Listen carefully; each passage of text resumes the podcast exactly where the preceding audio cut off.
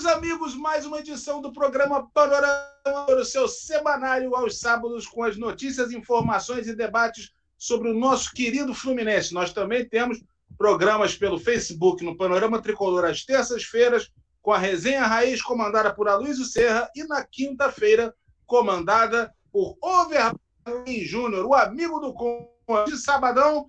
Nós estamos aqui para debater as coisas do depois de um resultado que não foi nada legal. O Fluminense perdeu para o Volta Redonda ontem é, em Bacaxá.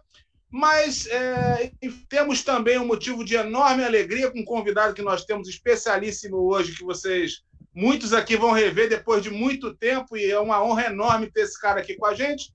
E, mas antes eu teria que falar por um acontecimento que não foi nada bom ocorrido hoje, a passagem do jornalista Stein, que foi uma das figuras importantes do, jornal, do, do jornalismo, do radialismo carioca, últimas décadas, enfim, pelo menos há 40 anos no ar, passou por diversos veículos.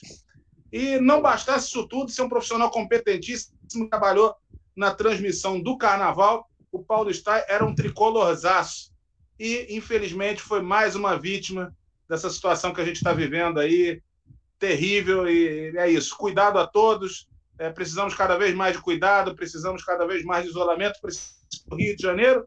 Apesar da nossa mesa aqui é uma mesa nacional, porque nós temos aqui as presenças de Tarciso Tertuliano Paixão, TTP, diretamente de Mato Grosso, Marcelo Diniz, que fala do MER, que é praticamente, né, podemos dizer assim, né, o MER tem suas peculiaridades.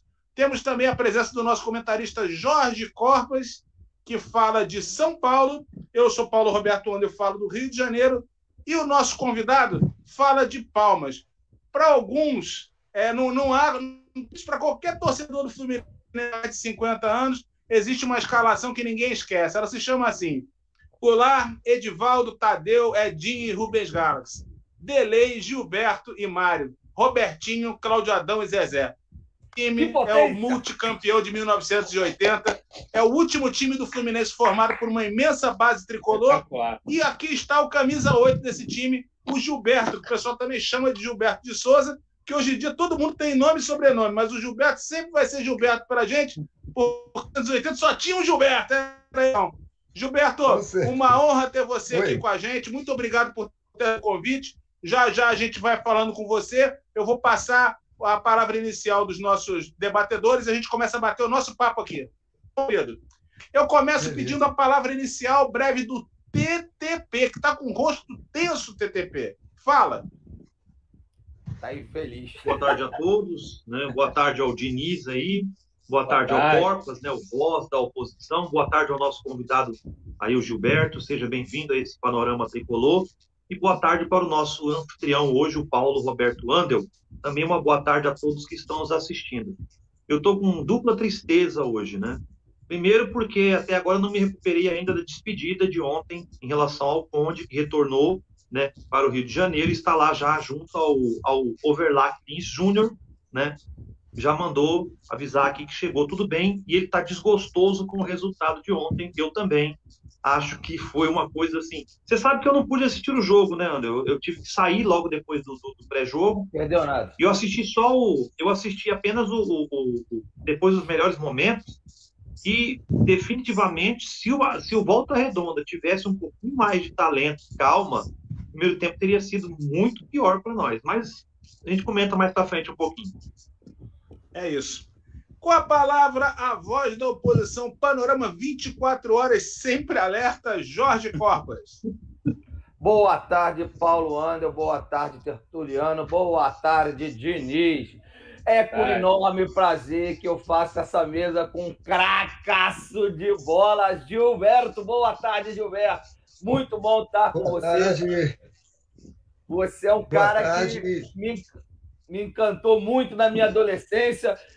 Fiquei muito triste com a sua partida depois do Fluminense. Muito chateado você meteu o pé para o América, mas isso é uma outra história. Depois a gente conversa um pouco sobre. Você me deixou órfão, Gilberto. Você era um cracaço de bola. E você. E depois a gente conversa mais para frente. Você é um cracaço. Parabéns. Eu queria dar o um sentimento da. Opa, fala aí, Gilberto. Eu que agradeço. O prazer é todo meu. Que isso. Você é cracaça de bola, de bola e da vida, como diz o amigo aqui já. De, o Jade já está entrando aqui já, daqui a pouco já bota ele no ar aqui para as palavras dele. E eu quero mandar meus sentimentos à família do Paulo Stein pela essa partida repentina, né? Triste para nós aqui. Mais um grande craque que está partindo, infelizmente. É isso. Boa tarde. É uma partida tão inesperada que o Paulo Stein foi, só teve os sintomas na feira e hoje é sábado à tarde, para vocês terem ideia da gravidade dessa situação. Bom, a palavra inicial do nosso querido Marcelo Diniz. Fala, Marcelão. Boa tarde, gente. Boa tarde, Panorama. Boa tarde, Tarcísio. Fica triste com, com o Conde, não. Daqui a pouco ele está de volta. Boa tarde, Jorge. Boa tarde, Paulo. E boa tarde, o nosso grande Gilberto. Uma, uma honra aqui ter você no programa. Tá? Vamos, eu eu vi pouco você jogar, porque eu era garoto, era garotinho, tinha 3, 4 anos. Mas eu vi muito, eu lembro você, de você muito no América, engraçado. Não no Fluminense, porque eu era muito, muito criança e eu lembro mais você no América do que no Fluminense. Mas tudo bem, o América também é um clube querido também aqui da, da galera aqui do Rio. É, e só aí falando, é, pesar aí da, da questão do Paulo Steiner, que é um é uma pena a partida dele, um grande ícone do, da, da imprensa esportiva brasileira, né? É uma partida dele, que a família dele esteja abraçada nesse momento. E, e uns vão, outros melhoram, até a questão do branco também. A gente teve a notícia hoje que ele está bem melhor, está melhorando. Graças a Deus. Graças a Deus. Daqui a pouco ele está saindo também da, aí está saindo do hospital. E é isso, gente. Vamos fazer um grande programa aí saber mais coisas do Gilberto, como ele está, como é que tá as coisas. Estamos aí, gente. Vamos lá. É, aproveitando para falar do, as expectativas são realmente muito positivas. É, se tiver a evolução que ele tem apresentado nas últimas horas, existe a real possibilidade dele deixar o hospital na próxima semana. Então, que isso bom, seria uma, fantástica, né, para o nosso querido Branco, um símbolo do Fluminense, tetracampeão do mundo, enfim, e que merece todo o apoio. Tomara que tudo dê certo, já está dando, e que continue assim para ele ter a alta imediata. Bom, hoje eu estou meio complicado de fazer o programa, porque assim, pô, não é todo dia que precisa um botão, né? Estamos aqui com o nosso querido Gilberto. Gilberto, a única coisa importante de fazer a primeira pergunta para você é o seguinte: Fluminense e Vasco, 1980, primeiro turno. O Vasco faz o gol, sai na. Cláudio Adão perde um pênalti. E aí eu tô com meu querido, meu saudoso pai do lado, e eu com aquela cara, um garoto de 11 anos, né? Falei, o Fluminense vai perder do Vasco. Meu pai vira e fala assim: a gente vai virar. Deu uns três minutos, sobrou a bola, você saiu correndo que nem um. Você corria que nem um. Ninguém te via. Pá! Fluminense.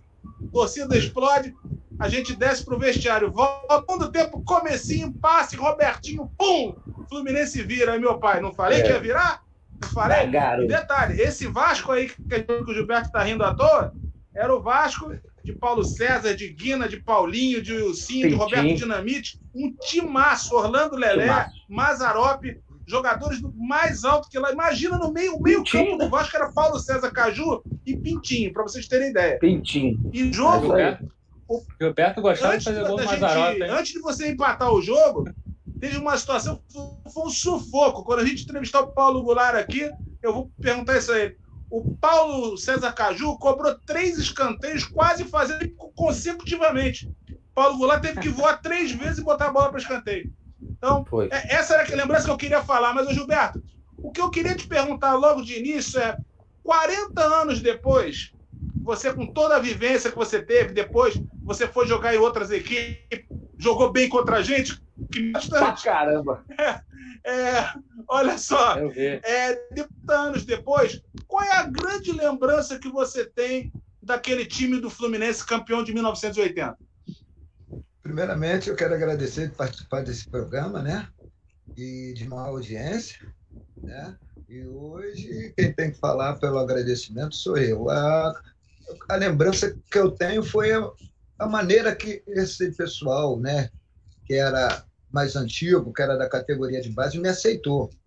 Porque muita gente não concordava de eu ir, que falava que lá tinha uma panela. E da maneira que eles me aceitaram, é como se eu estivesse em casa. E isso fez com que eu dei a minha contribuição fazendo meu arroz com feijão, porque eu era mais de roubar a bola e entregar. E Caramba. isso fez com que eu. É que muito modesto, né? Modesto demais. Não, mas, não, justamente pelo fato para me poder entrar na, na, na, família. Então você tem que entrar com o pé no chão, com humildade, não, não querer igualar os caras que já era mais antigos, e com isso fez com que nós desse certo em relação a tudo que fizemos no ano de 80. Então, o que ficou na lembrança, mas porque devido ao que eu tinha ido para o Vasco antes de ir para o Fluminense. Aí o Eurico Miranda queria que eu ficasse e o Calçada foi no quis. E aí pegou o Jorge Mendonça. Aí o Eurico Miranda falou assim: esse moleque vai vir para o Rio, algum time vai comprar ele, vai chegar aqui, tu vai ver o que, que vai fazer. Isso aconteceu não por vingança. Em todo jogo contra o Vasco, eu fui o melhor em campo e fiz gol. é o seguinte, né, Gilberto? Você está falando bom. da aceitação, mas assim, ao mesmo tempo, você é um jogador muito jovem, você tinha feito uma campanha muito bacana no Atlético Goianiense, né?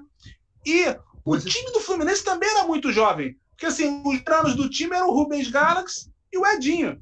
E o Paulo Goulart tinha 25 anos. O resto do time era todo mundo 22, 23 anos, né? Então, assim, embora eles fossem da casa, da base, eu acho que você se encaixou bem, porque você era tão garoto quanto eles, né? É, mas eu acho que foi mais pela a, a minha, a minha convivência de muito tempo na, na, na, na, na FEBEM, de três anos de idade até 18, e praticamente eu não convivi na sociedade. Então, eu me sentia muito assim tímido.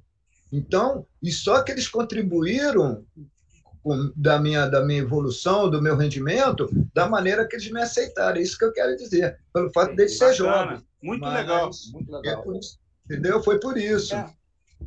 Entendi. E deixa eu te perguntar uma coisa: é essa timidez realmente provocada pela, pela, pela sua experiência de vida, né? Enfim, que você passou a conviver em grupos externos já depois de 18 anos, era isso que te dava timidez para dar entrevista?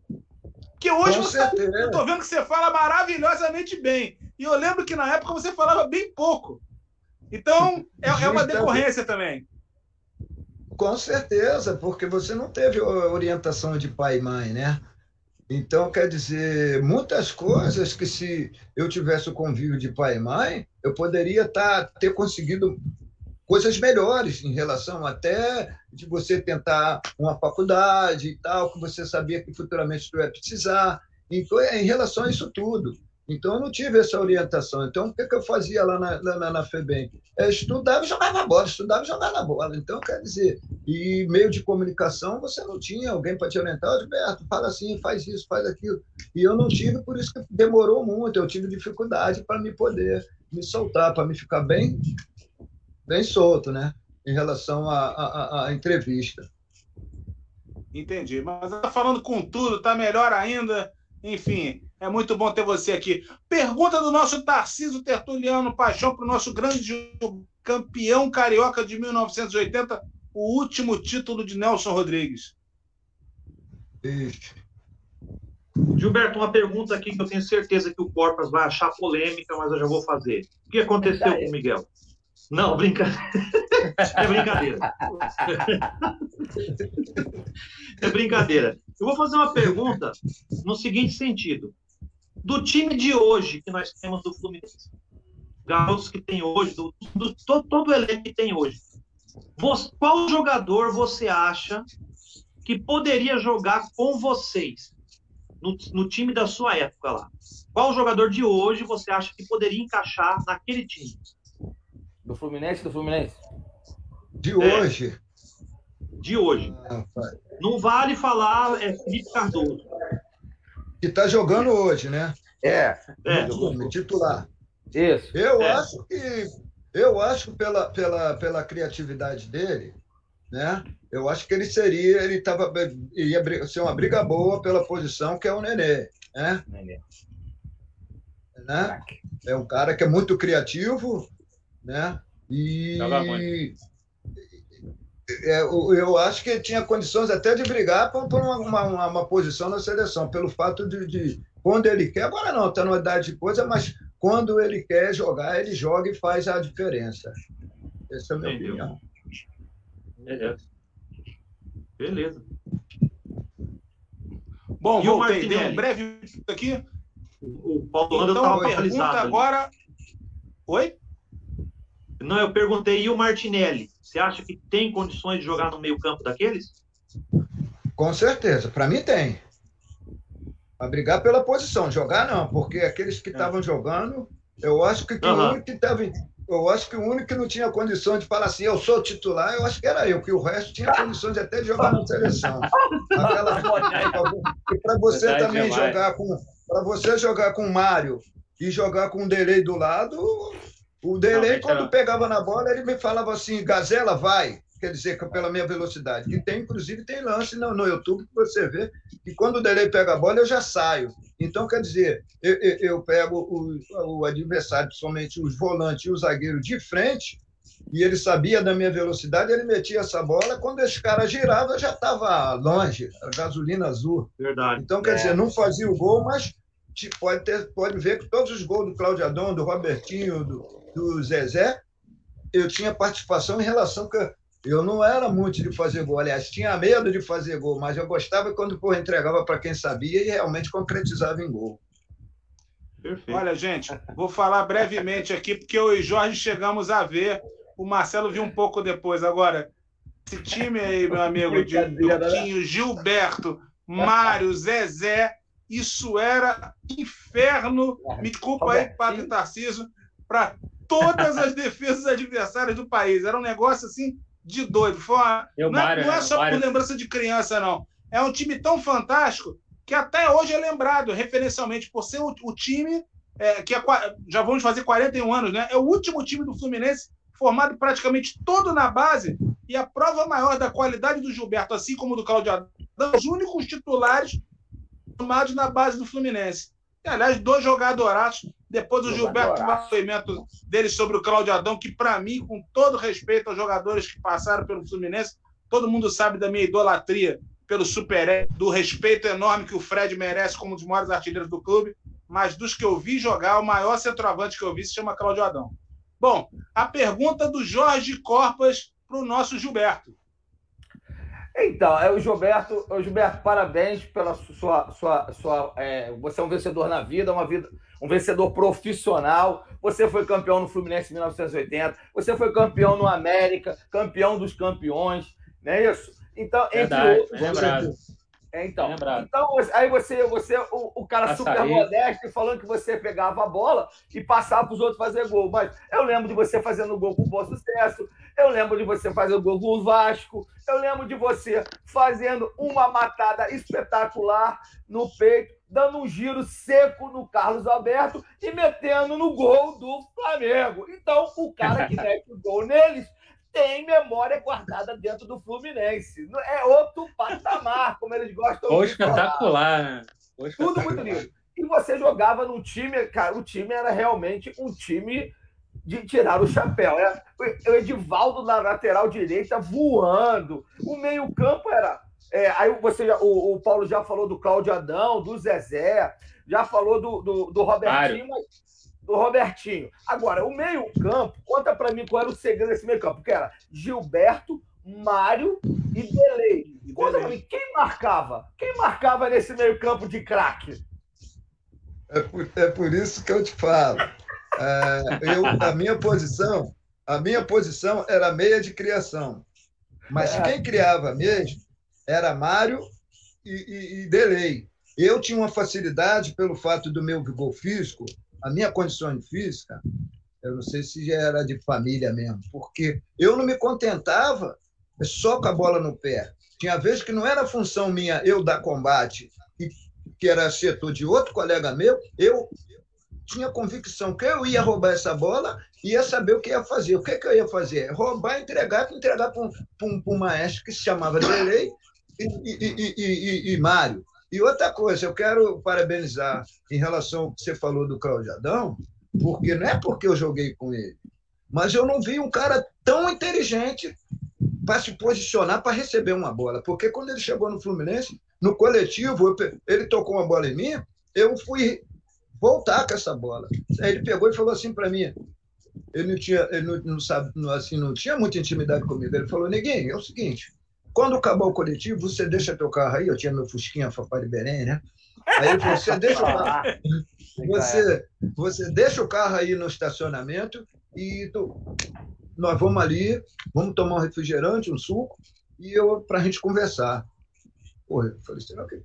Justamente, deixei o carro, o cara com a bagagem que já tinha, ele me levou num restaurante, pagou meu. Antigamente era aquela Fanta laranja, né? Ele tomou o shopping dele, ele falou assim: ó, atacante vive de quê? Eu falei, de gol. Quem que faz os melhores contratos? É quem faz gol. Então, quando eu tocar essa bola em você e você tiver de frente, se eu não tiver condições de receber, você tenta criar, tenta fazer o gol. Não volta com a jogada. Olha que legal. legal. Boa. Aí o que, que aconteceu? Dali que ele falou isso para mim, eu assimilei. O que aconteceu? O Adão foi o artilheiro da competição, eu fui o segundo foi. artilheiro na, em 1980. Eu não, né, fui artilheiro do Fluminense, o segundo artilheiro e ele como artilheiro. Então, quer dizer, é legal você ter a oportunidade de jogar com um cara daquele, com a inteligência que ele tinha. Muitas vezes a gente pensava que ele subia para cabecear uma bola, ele matava essa bola no peito, tratava com carinho, que ela falava assim, não, isso aqui é meu dono, e tuf, saco. Então era legal, pô. Pois é. Vamos lá. Marcelão, pergunta para o pro, pro nosso Gilberto. Então, é, como eu falei anteriormente, eu vi o, eu lembro muito do Gilberto no América, eu era muito criança, não conseguia lembrar, né, da, da É o nosso baby do, aqui, ele é, tá Mas a gente vê vídeos, vê, né, vê muitos, muitas histórias daquele título de 80, você lembrou bem, o último título que o, o nosso querido é, Nelson Rodrigues ainda era vivo, tem até várias histórias sobre isso, que ele ouvia no radinho e tal, ao final do jogo, ainda bem doente. O filho dele conta até essa história. Então, é, é, a minha pergunta é baseada justamente no que falaram, a questão do time que era muito jovem, era a base que é, era, era, era praticamente o time todo praticamente da base, alguns jogadores ali mais experientes.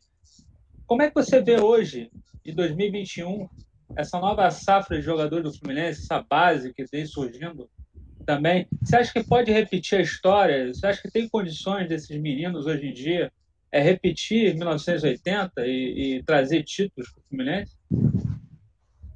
Olha, o nosso time, modestamente, era um time que não deixava jogar para depois jogar. Né? Pode ver que, pô, pegamos uma seleção, que aquele time do Vasco era uma seleção. Verdade, Nosso né? time era muito competitivo. Hoje aquele time jogava, entendeu? Nesse futebol atual. Por quê? Porque nós, nós já tínhamos o que está tendo agora, que hoje é, é, é, é dinâmico o futebol. Entendeu? Verdade. Não dá tempo mais para você pensar. Então, quer dizer, nós já jogávamos assim. Portanto, que depois que é, veio a, a era né, branco, né, é, Jandir, eles praticamente deu continuidade da maneira que nós jogávamos. Nós jogávamos e não deixava o adversário jogar. Tu já imaginou se de, naquele Fluminense Vasco, se a gente deixasse Paulo César Caju, Guina, aquela turma toda jogar, a gente e se você deixasse o um Flamengo jogar com aquele, com o Flamengo com aquele timaço, aquilo era uma Padrão, seleção. Mas, então você vê que contra a gente, nós meninos, garoto, porque eles já eram mais tarimbados, eles sentiam dificuldade, por quê? Nós era o futebol competitivo. Então, eu, eu falo assim: o Fluminense tem que acreditar que a auge deles, o auge, as glórias do Fluminense, era um time competitivo, não era time para fazer é, exibição. Então, quer dizer, que talento tem demais, mas nós temos que conscientizar que tem que jogar, mas não deixar jogar. Porque muitas vezes o jogador, quando recebe elogio, pô, o cara é bom, o cara já não quer dar combate, não quer dar um carrinho, não quer sair. A maioria se quer mexer no cabelo, não dá tempo. Fica mascarado, fica mascarado, né? Justamente, é, essa é a palavra. Nós não tinha tempo de, pô, a gente estava no vestiário, poxa, era um tal de entrar no banheiro de nervosismo louco para entrar em campo, para essa bola rolar para a gente. Hoje não, é uma briga de porra de espelho pro cara e tal. Não se conscientiza. É, é. não se conscientiza que, porra, aquele torcedor que vai lá, ele quer ver. Eu tenho certeza que se ele não estiver bem tecnicamente, mas se ele tiver vontade, ele vai, ele, ninguém vai falar besteira, não vai. Então, quer dizer, é isso que nós precisamos, porque os adversários, principalmente dos, é, os gringos, não estão respeitando mais a gente por isso. que é o fato de você querer jogar e não, e, e, e não deixar jogar. Essa é. é a realidade do Fluminense. Falta se impor também, né? Justo, inclui isso. Se impor. Primeiro você tem que se impor para depois você falar aqui não. Né? Isso aí. O, o, o, os próprios o, o, Júnior, Zico, Roberto Dinamite, quando jogava, eu nunca dei pancada. Eu me preparava para antecipar. Entendeu? Então, para você, você fazer isso, você tem que estar tá bem fisicamente, você tem que estar tá bem mentalmente. Porque eu nunca fui um jogador violento. Eu não lembro de fazer uma jogada de real, mas eu me condicionava.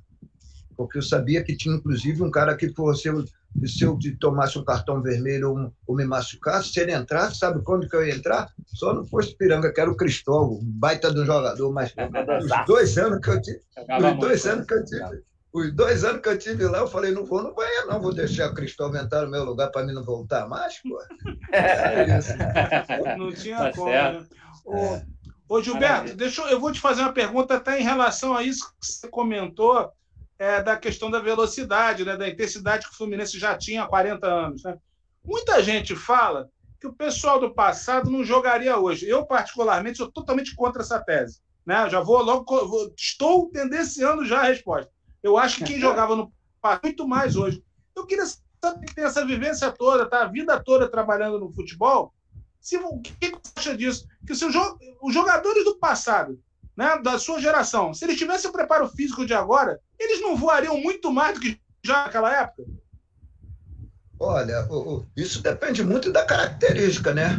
Porque tem uns que eu, eu, eu concordo, não jogaria nesse, nesse futebol atual. Porque você falou uma coisa que eu posso falar que, porra, quem é um cara que não quer o ganso no time? Mas só que a característica dele, poxa, ele está tendo dificuldade. Por quê? Por causa do vigor físico. A, a, a, característica dele é uma coisa que não tem como mudar.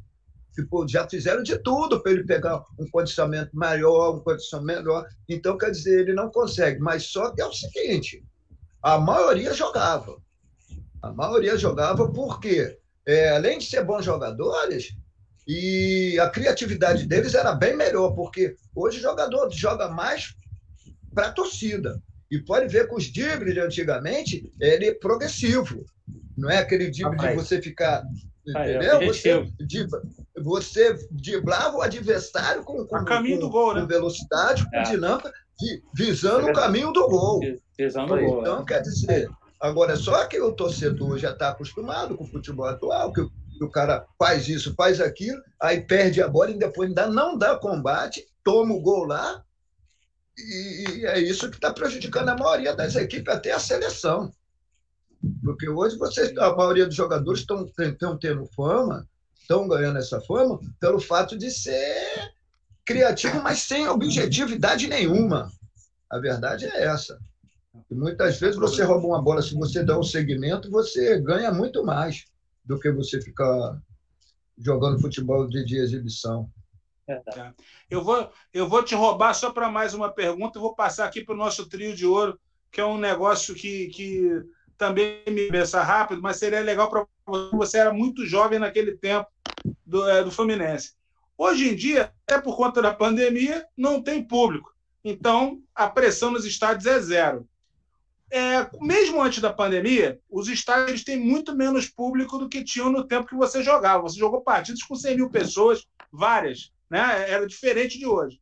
Então, é, é, tem um pessoal assim, uma parte das pessoas geralmente fala assim: não, você tem que segurar um pouco a onda, porque os garotos sentem muita pressão e tal.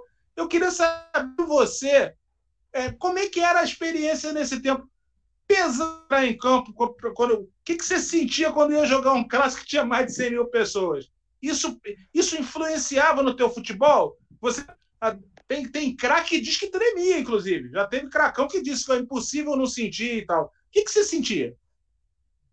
Olha, você veja bem que é, vou, primeiro vou responder o, o, futebol do momento pelo fato de não ter torcedor.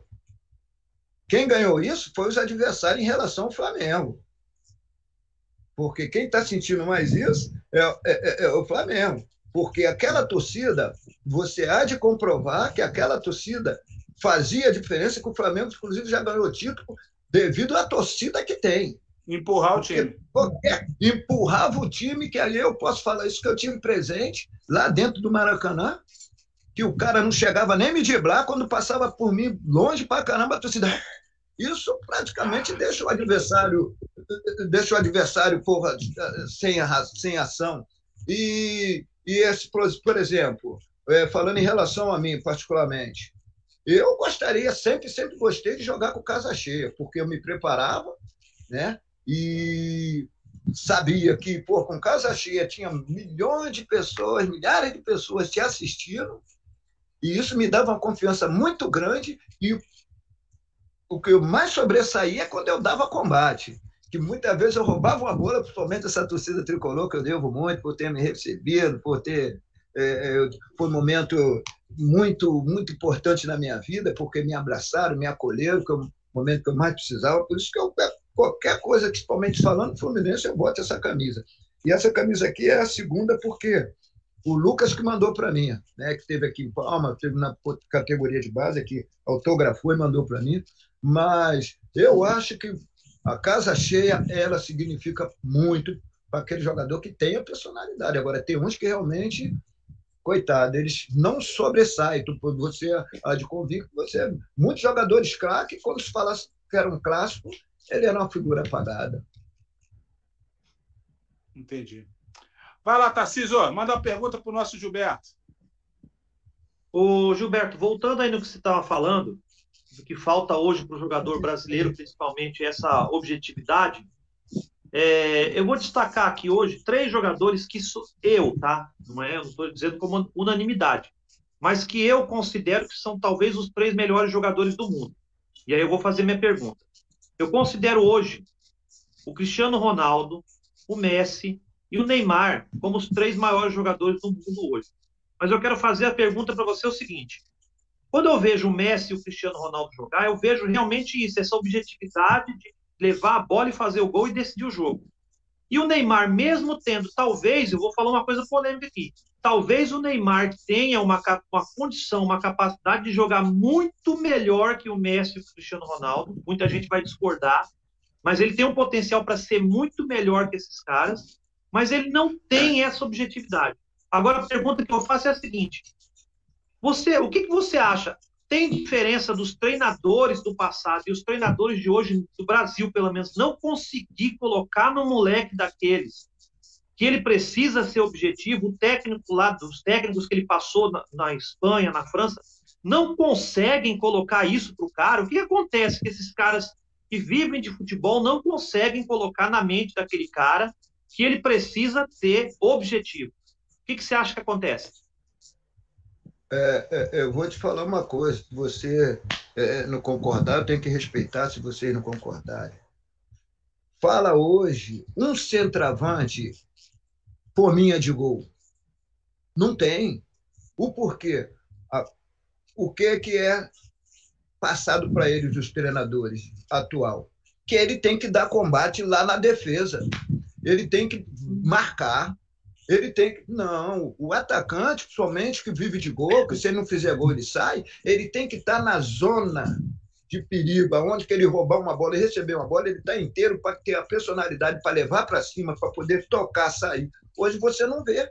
Ele quer segurar a posição, dando combate, que se ele não der, o treinador sai. Ora, vamos falar desse jogador, que ele é um baita jogador, que é o Gabriel, que está lá no. que era do Palmeiras, está lá o Gabriel Jesus. Gabriel Jesus. Agora você vê, o, o, que eu vi, aquele o Wagner Ló, porra, no, no, no, Corinthians, dando combate lá na defesa. Como é que o cara vai fazer gol? Vai perder a gol, perder a gol, falar, não, cara, não sei o quê. É a mesma coisa. Hoje os treinadores não dá aquela liberdade para o jogador criativo, o jogador matador, tá no lugar para ele fazer gol. Então o que acontece? Se você não fizer, você sai. A maioria dos jogadores estão hoje querendo é, segurar a posição, mais querer dar combate do que pegar uma bola que está mano a mano, que ele tem que porra ir para cima. Ele não, ele quer desfazer dela. Então, você for, for, for analisar o centroavante de, de, de 90 até 90 para lá e de 90 para cá, tu pode ver que não tem um artilheiro hoje nato. Não tem, na, na seleção não tem um artilheiro nato. Você pode ver o Fred, agora um cara que nem o Fred no Fluminense. Bota o cara ali, pô, o cara já está na idade, bota ele para se posicionar para só botar a bola para dentro. Quando não tiver com a posse de bola, ele pega um dos zagueiros, encostou, acabou. Ele tem que ficar, dar combate num, dar combate no outro. Então é isso, os treinadores, com razão, né? Porque hoje os clubes não seguram o treinador, então ele quer ganhar o jogo na marra. Né? Então, é essa dificuldade que nós estamos tendo, e os gringos não estão mais respeitando a gente. Falam um time, não vou falar Libertadores, não, que vem fazer uma amistosa, uma amistosa aqui no Brasil, eles atropelam nós aqui dentro da nossa casa. Antigamente eles tremiam de medo, agora quer dizer, essa é a realidade. Verdade. Verdade. João,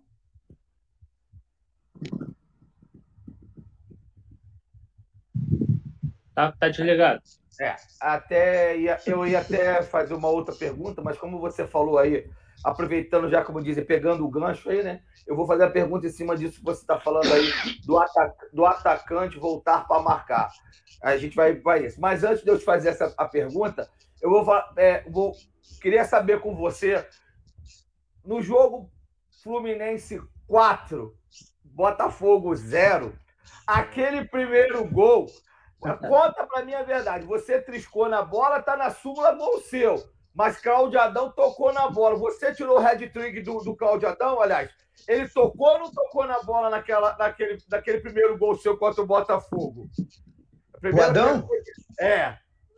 O Adão tocou, inclusive, que eu corro para abraçar ele. É, mas é, na súmula tá gol teu, né? Hã?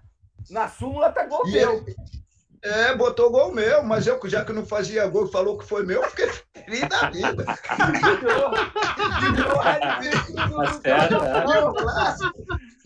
não, quando eu cheguei pro Fluminense, o Zagallo falou assim para mim.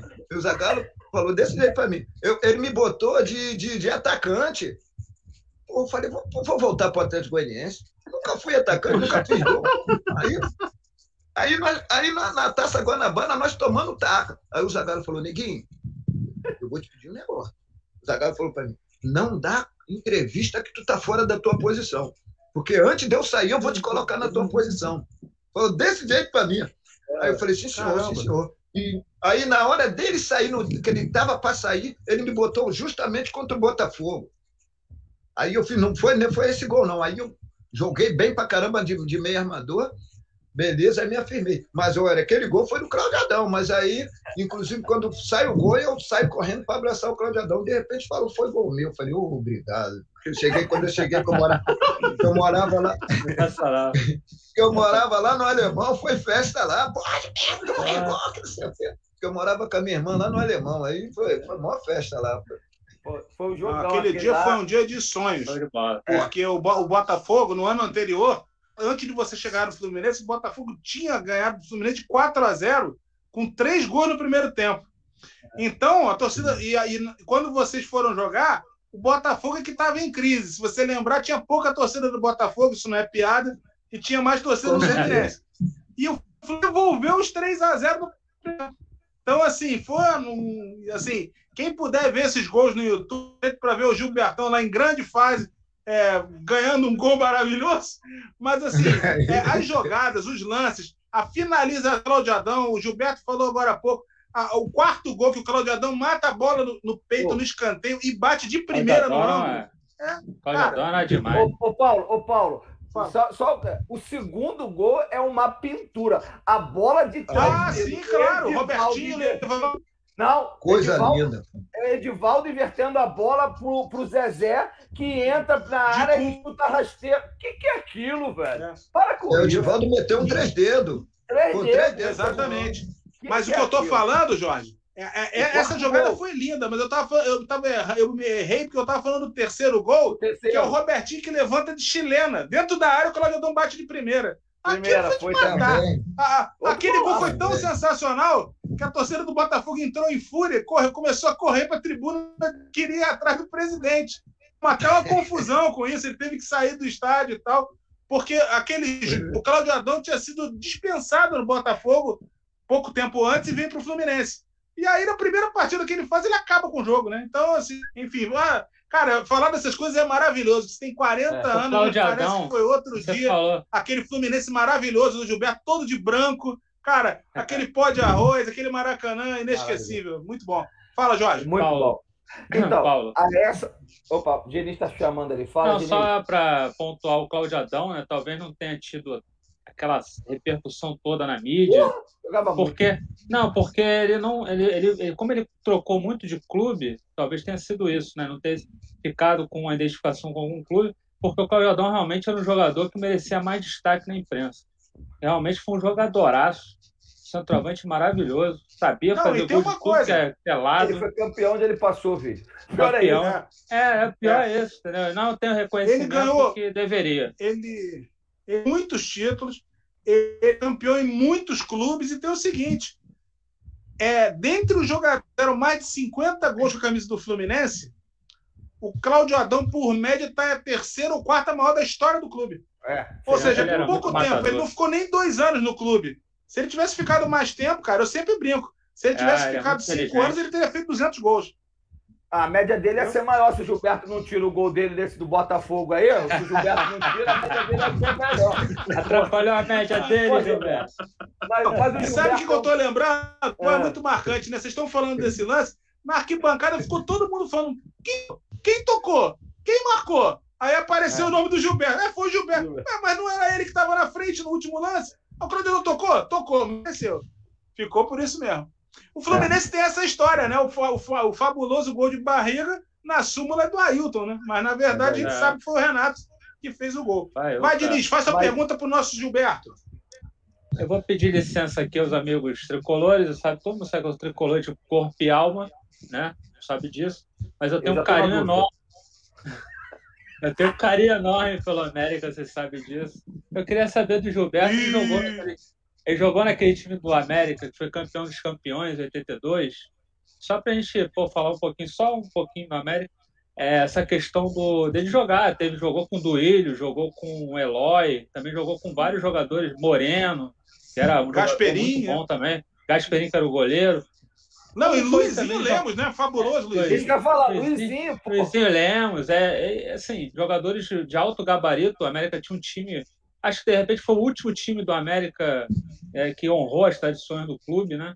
Depois teve aquele time de 86, né? Então, chegou a, a ficar em quarto lugar no brasileiro.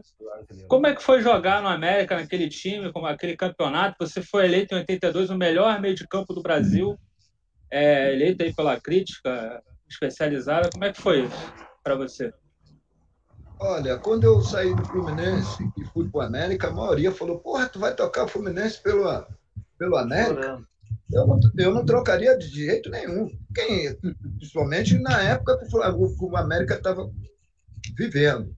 E só que você, quando acredita em você e eu estava acompanhando o, o, as contratações do, do América. Pô, não, é, não era um, uma contratação qualquer.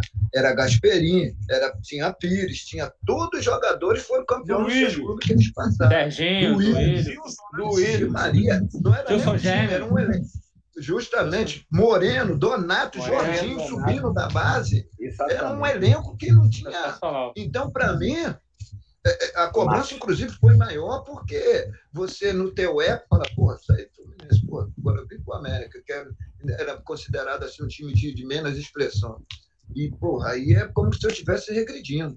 Então, graças a Deus, poxa, pegou, foi uma contratação que eles fizeram de jogadores que gostavam de, de, de jogar, tinha vontade de jogar, jogava para o amor à camisa, acima de tudo. Então, quer dizer, juntou tudo, nós também fomos um time competitivo. Nós, eu, eu fui para o América em 82 e saí em 84.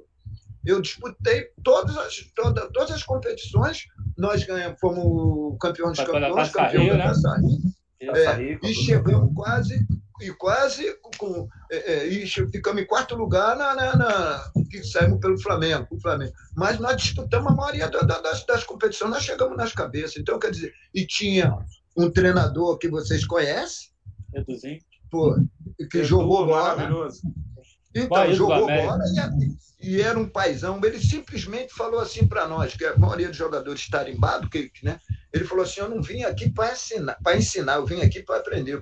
Vocês dependerem de mim, eu estou à disposição. Mas tu sabe que o cara, por, tecnicamente, não dispensa comentário e, e, e, e, era um cara inteligente, quer dizer, montou o time, armou o time da maneira que ele gostaria que jogasse. E realmente a gente não jogava só por jogar, não. A gente jogava para satisfazer o torcedor, não era não a torcida do América. O torcedor que estava presente, que o nosso time era um time que jogava, não deixava jogar, mas quando estava com a bola no pé, dava gosto de ver. Então, eu, eu, eu, eu não tenho que me queixar de nada. O, a passagem que eu tive para o América só foi alegria. Maravilha. Só alegria. Ô, ô, Gilberto, vou te perguntar agora sobre um personagem depois a gente vai conversar, mas é que eu lembrei dele e acho que você vai lembrar, porque certamente o enfrentou.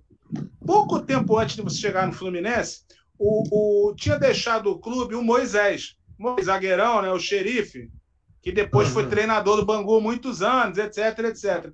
E o, o, o, você era um jogador muito rápido. E o Moisés tinha a fama, né? Ele gostava de bater, que da medalhinha para baixo era tudo joelho e tal. Como é que foi, como é que foi para você, Moisés? Você teve algum confronto marcante? Ele te deu muita bordoada ou era santa? Como é que foi isso? Não, o Moisés, em relação ao Abel, Moisés era café pequeno. Porque não, Abel... Abel, Abel, Abel, o Abel, é, se o Abel, se o Abel, se o Abel tivesse condições de me achar, ele tinha encerrado a minha carreira. Rodrigo Neto. Mas aquele não me, ele não me achava, não. Ele não me achava nem quando entrava em campo, ele via um neguinho assim, franzino, com a cara de, de, de sabe assim? Eles vinham, o próprio Luiz Pereira falava aqui, aqui eu tenho o corpo fechado, quando o Flafu que teve, aquele estreia dele. Não vem não, neguinho, que eu tenho o corpo fechado, eu jogo a mandíbula em cima de você, eu só ouvia. Mas quando a bola rolava, quando a bola rolava, eu já fazia questão de ir para cima do Abel, do, do Moisés, aqueles caras que era. Tu, tu vê como é que os caras chegavam na bola, rapaz? Eles davam aqueles agulhão que se tu fosse bobear, se tivesse o queixo grande ou o nariz, arrancava fora, que eles faziam aqueles agulhão assim. Aí só que eu, eu sabia que os caras eram violentos, eu sacudia e quando eles iam, quando, ainda mais quando era noite. Hã? que não me enxergava mesmo, eu dava aquele tapa e saía. Eu ficava doido. Mas, ah, quer dizer, então, quer dizer, então que, o, que, o, que o Moisés perto do Abel é café pequeno. Café pequeno, pode quando tu tiver com o Abel, tu fala, porra, Abel. E ele, Abel já tentou me dar várias agulhadas, entendeu? Mas não me achava, não. não eu lembro. quando... Ainda bem, né? É. Nesse tempo, não, Gilberto, quando a gente ia comprar o becão na loja, o Abel era sempre grandão. Para o Abel era aquele cara para quebrar os outros botões mesmo. O Abel, nosso querido Abel, maravilhoso, figura histórica do Fluminense. Abelão, você bateu bastante. Então, né, você é maravilhoso, você tá no nosso coração. Você ah, deu bastante pancada. Renê. Renê também Oi? tá nessa. O Renê. Ah, ah, o Abel e o Renê teve um tempo que eles jogavam juntos que fazia a dupla garfo e faca, inclusive, né? Porque um espetava o outro. Né? Lembra disso, né? Um espetava, outro cortava. Chegou, uh, uh, Gilberto, você chegou a enfrentar o Joel? Joel Santana? Ei, o, o Joel? Joel Santana? É. Não, graças a Deus, Joel. Não, o Joel já estava iniciando. Eu era outro também. Eu estava iniciando minha carreira no Joel estava iniciando. Era outro também que gostava do Taekwondo, o João Santana. João Santana vamos fechar a rodada.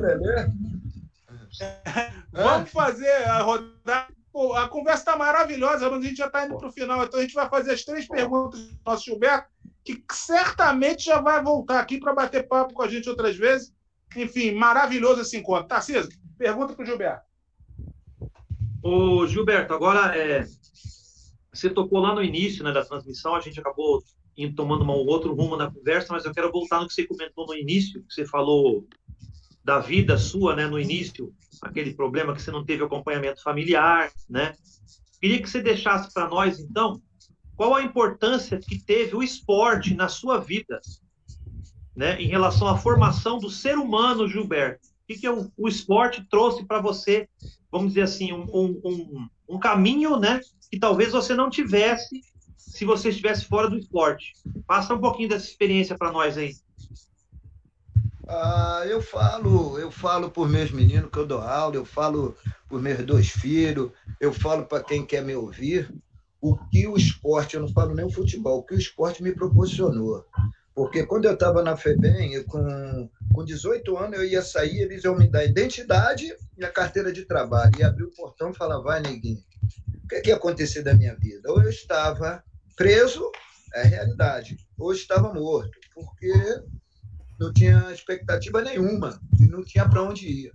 E em relação ao esporte, eu falava na FEBEM, pela felicidade da minha família, que hoje sou casado quase 40 anos. É, que se não fosse o esporte, eu não sei o que seria da minha vida. Então, quer dizer, o esporte me proporcionou eu estar na sociedade, o esporte me proporcionou eu ter o que eu tenho, não fiz bons contatos pelo, fato de não ter alguém para me orientar, mas não posso esquecer, é, me queixar da vida. Que nem muitos falam, pô, mas perto, se você estivesse jogando agora, pô, estava rico. Tava eu sou rico. Mas eu falo, eu sou rico, pô, só de eu ter a minha família, ter minha casa própria, ter minhas coisas, ter meus filhos que moram comigo, um tem 40 anos, outro tem 38, moram comigo, não abro mão de, de você está me entendendo? Porque eu sei porque é família, depois que eu passei a ter a minha. Porque quando eu estava na FEBEM, não tinha pai, não tinha mãe, não tinha ninguém para me orientar, não faz isso, faz aquilo. Então eu falo até nas preleções para os meninos. Acredita no sonho de vocês, mas não deixa de carregar essa cruz, que é humildade, simplicidade, respeito. Entendeu? Se você gosta de, gosta de estudar e gosta de esporte, você não tem tempo para pensar em besteira. Em todos os Verdade. sentidos. Em droga, em coisas ruins, coisas negativas. Eu, e lá na FEBEM eu aprendi, aprendi coisas ruins, aprendi coisas boas, mas papai já falou, você tira isso aqui, coloca isso aqui. E graças a Deus eu ouvi ele hoje. Só em estar participando desse programa maravilhoso, isso aqui é um presente de antecipado de para mim particularmente, né, de estar conversando com vocês aqui, tá aqui meu neto aqui, tá minha esposa, tá, tá, tá, tá a minha nora, tudo aqui ouvindo. Então, é, quer dizer, isso para mim turma é, toda. é um presente. Vocês estão me dando um presente. O privilégio é meu de estar participando desse é programa. É isso. É isso. Show. Vai, Jorjão. Gilbertão, a gente falou do Fluminense, a gente falou do América. Mas Gilberto também teve carreira internacional. E essa ah. experiência internacional, Inglaterra, Portugal, né, primeiro, ah, é, depois Espanha, Inglaterra, Austrália. Conta aí um pouco dessa carreira internacional, as experiências que você teve, teve aí e os causos pra gente aí. É, saí do Vasco, né? Fui emprestado uhum. por Vitória de Guimarães para jogar. Aliás, para ficar no clube. Tive, fiquei lá até o que fiquei nove meses. Não tive oportunidade de adaptação devido ao frio, né? É.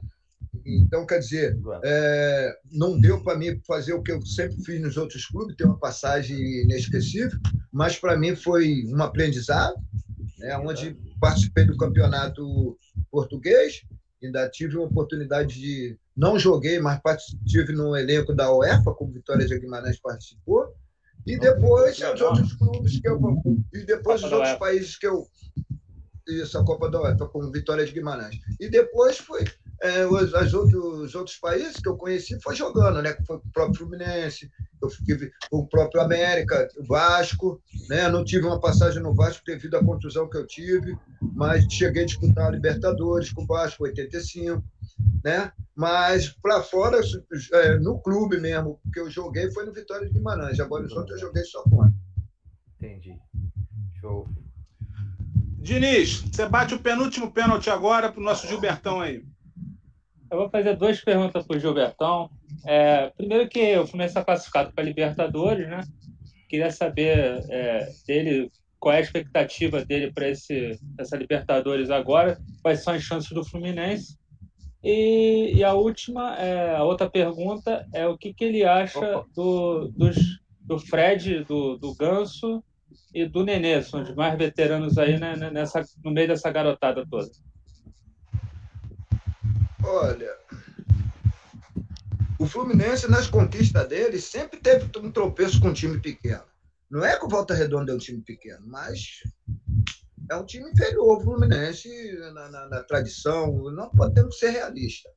E, nisso, e na nossa época também, em 80, nós tivemos um tropeço com.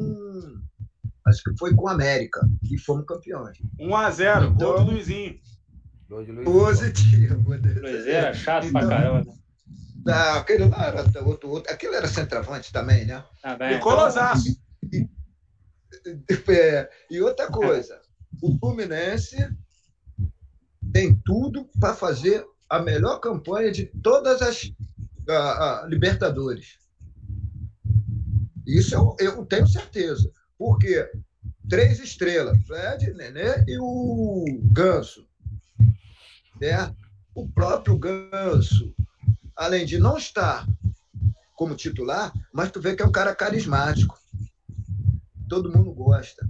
E isso faz com que você busque algo mais. Pô, eu preciso dar algo mais. Os caras gostam de mim. Eu não sei se eu sair daqui eu vou ter o mesmo tratamento. Não vai. Porque você vê um gol que ele fez como se fosse iniciando carreira. E isso é porque o elenco do Fluminense está fechado. Você está me entendendo? O Fred, com toda a tarimba que ele tem, ele é um cara que sabe se dirigir os companheiros mais de menos nome. Entendeu? Nenê, você pode ver que todos esses caras estão sempre sorrindo. E quem está sempre sorrindo para eles é os meninos, é os jogadores mais jovens. Então, quer dizer, eles estão dando essa liberdade, dá essa liberdade. O moleque se sentia vontade. Foi que nem o Claudiadão comigo, com o Zezé, com, com você está entendendo? Edinho, Rubem Galas, a mesma coisa fizeram isso com a gente. Eles falaram, deixaram a gente é, analisar eles, o caráter deles. Então, quer dizer, uns baita de uns caras. Então, o que está acontecendo no Fluminense? Então, o Fluminense hoje tem condições de conquistar esse ano o título. É, tem um treinador que tem uma, uma comunicação com os jogadores, porque hoje, se o jogador não gostar do, do, do, do treinador, pode ser quem for. Não adianta, não, não rende. Então, eu tenho certeza que o Fluminense tem um ano de glória e nós estamos aí, inclusive, para passar essa corrente positiva. Né? Se precisar, eu não quiser usar essa, eu uso a branca, que eu tenho também, que a branca foi bem quente. é isso que eu tenho a dizer. Tá ótimo. Tá certo. Gilberto, antes das minhas palavras finais, minha última pergunta tem a ver com algo que você acabou de dizer. Eu queria que você compartilhasse brevemente com a gente aqui como é que foi, foi o teu tra... como é que foi para você no Fluminense a figura do Edinho? Porque o Edinho é o grande ídolo da minha geração, muito provavelmente é do Jorge também, que nós somos contemporâneos, e de muitas outras pessoas. Como é que foi trabalhar com o Edinho no Fluminense? O que, que ele significava para aquele Fluminense campeão de 80? Eu vou falar, eu particularmente, é, em relação geral. Edinho, que muitos não tiveram oportunidade de conhecer, foi um baita de um exemplo de um profissional. O Edinho que fez também com que eu tomasse atitude para mim ser respeitado da maneira que ele agia como um atleta profissional. Antigamente falava jogador de futebol. O Edinho já era um atleta profissional. O Edinho era um cara que procurava sempre achar que estava mal, que não estava bem, que estava com deficiência. Então, para mim, foi um, melhor, um dos melhores jogadores do mundo, não do Fluminense. Isso é uma coisa minha. E eu estou falando pela felicidade da minha família, daqui entendeu? Edinho tinha um bom relacionamento com os jogadores, que muitas vezes eu, eu, eu vi lia no, no, no, alguns jogadores falando que ele não era jogador de, de, de, de grupo, né, na própria seleção. Sabe por que, que os jogadores falavam isso? Porque só eram poucos que gostavam de treinar, ainda mais que o futebol não era competitivo. E pelo fato dele gostar de treinar, isso acomodava muita gente. Então, era um cara que hoje o Fluminense tem que estar sempre falando dessa figura, dessa pessoa, desse ser humano Edinho, desse jogador Edinho, que foi um cara, para mim, exemplar. Eu falo nas minhas preleções, aquilo que era zagueiro, ele, ele, não che... ele não fazia quase falta, ele antecipava. O Edinho jogava para fazer gol e jogava para defender. Esse é o Edinho que eu tenho na minha memória e vou guardar para sempre. É. Gente, chegamos a uma hora de programa. Foi absolutamente sensacional. Rápido. Ah, caiu. Opa, precisa encerrar sim, pô. Ele vai voltar. Ele vai, ele vai voltar. voltar. Ele vai voltar. eu aproveito e já vou. Ô, Gilberto, você falou no, na, sua, na nossa conversa aqui que o, o, os treinadores hoje estão colocando os atacantes para marcar. Isso até atrapalhado a carreira dos atacantes. É, você que teve ele na base, que conviveu com ele, está vestindo a camisa dele. O Luca está sendo prejudicado no Fluminense por ter que voltar para marcar? O Lucas, eu, eu, eu, agradeço pela essa oportunidade que você está me dando. É por isso que esse programa é de maior audiência. Fui. O Lucas, Foi. o Lucas. Espera aí, Paulo. O Lucas. É só o Paulo. Espera aí, rapidinho, Paulo. Já, já tá? Fala. Só, só para o Paulo Gilberto. ficar no ar. Eu perguntei para ele se ele se o Gilberto, que teve o Luca na base, aproveitei que você saiu, fiz uma pergunta, né? É, não, caí, foi diferente. É, te derrubaram, é, é, sempre a mesma coisa. Foi pênalti. O, é, eu perguntei para o Gilberto se, como ele conversou com a gente aqui, ele falou que os atacantes estão sendo prejudicados por marcarem. Eu perguntei para ele se o Lucas está sendo muito prejudicado no Fluminense por fazer a função de recuar para marcar o lateral. Isso está atrapalhando a carreira profissional dele, a carreira de atacante dele. E aí agora ele vai falar. É isso. Fala, Gilberto. Fala, Gilberto. O Lucas, ele teve comigo de 6, 7 anos de idade até 17. O Lucas, do meio-campo para frente, com 17 anos, ele já assimilava o que é posicionamento. Com 15, ele já assimilava. Quando você tem um treinador que trabalha em, em relação ao esquema, esquema de jogo. Então, o Lucas, desde o momento que ele trabalha no campo do adversário, quando ele não tiver com a posse de bola, ele encosta no mais próximo, você pode ter certeza que o Lucas vai ser a sensação, principalmente um, um jogador que dá característica do Nenê. Você está me entendendo? Que tem uma, um, um, excelente passe. O porquê? O Lucas não tem característica de marcar. Aí ele ainda vai se desgastar em correr atrás do jogador. Quando recebe essa bola, ele já, já não tem um, um, um biofísico daqueles caras de entendeu? De combatividade. Aí, quando ele pega essa bola, ele quer tocar porque já está cansado. Isso é o jogador de tipo, como se fosse do, do segundo tempo que já está exausto. Agora, dá essa liberdade para o Lucas, que ele sabe fazer gol. O, o, cara é habilidoso, o cara sabe se posicionar. E só que você, se não tiver um treinador que dê essa liberdade para o jogador, que só fala, ó, oh, você quando o fulano não tiver com a bola, você pega. Quando ele tiver, pega. Não vai para cima, tá mano a mano, levanta a cabeça, tem que ter a, a, a característica do Lucas, é um cara que é habilidoso, rápido, explosivo.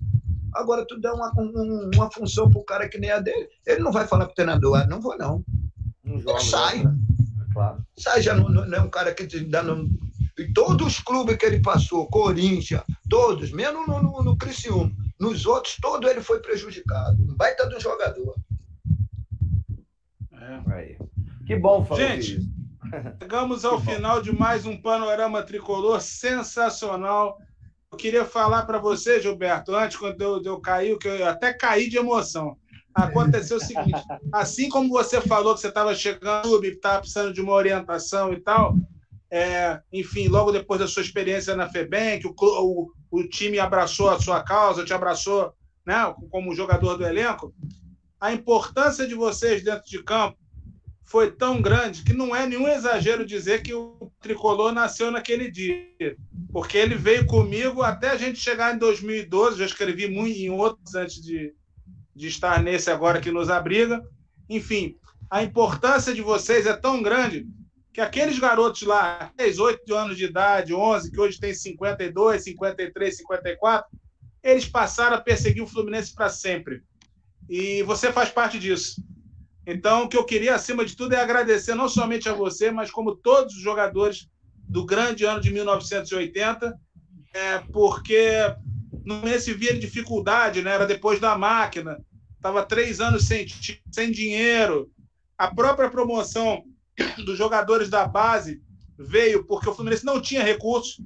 O pouquíssimo dinheiro que tinha, ele, ele contratou você e o Claudio Adão.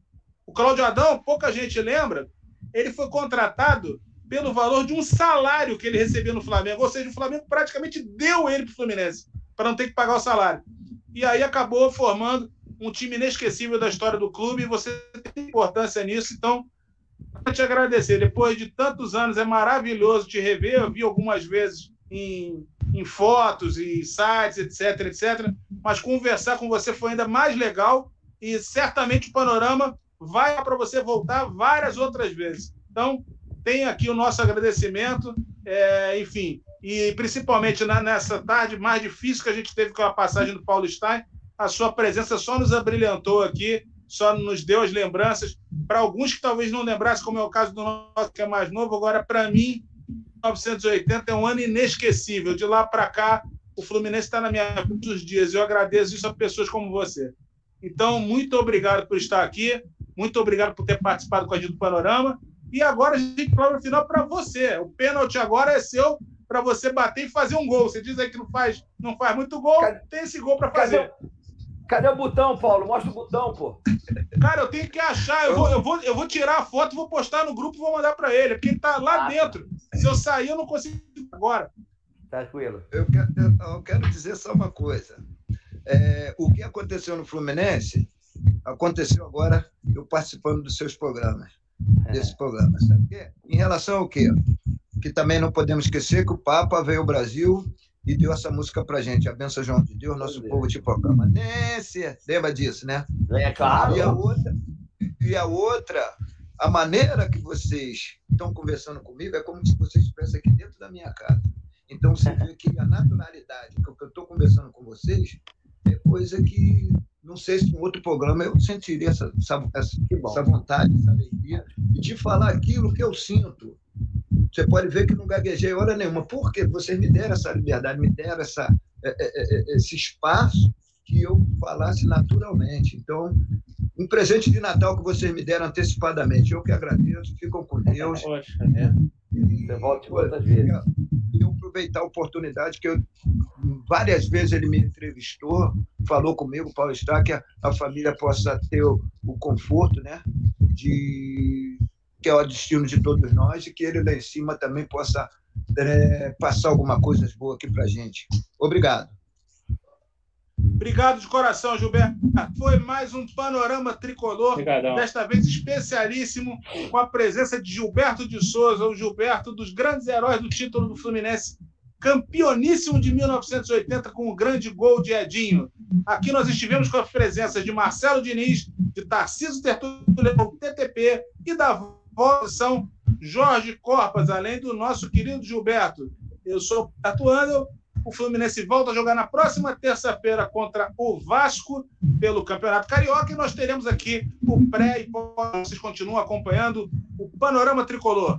Muito obrigado a todos. Até daqui a pouco. Vai, Jorjão, desce o dedo. Nesse! Valeu, galera. Valeu, galera.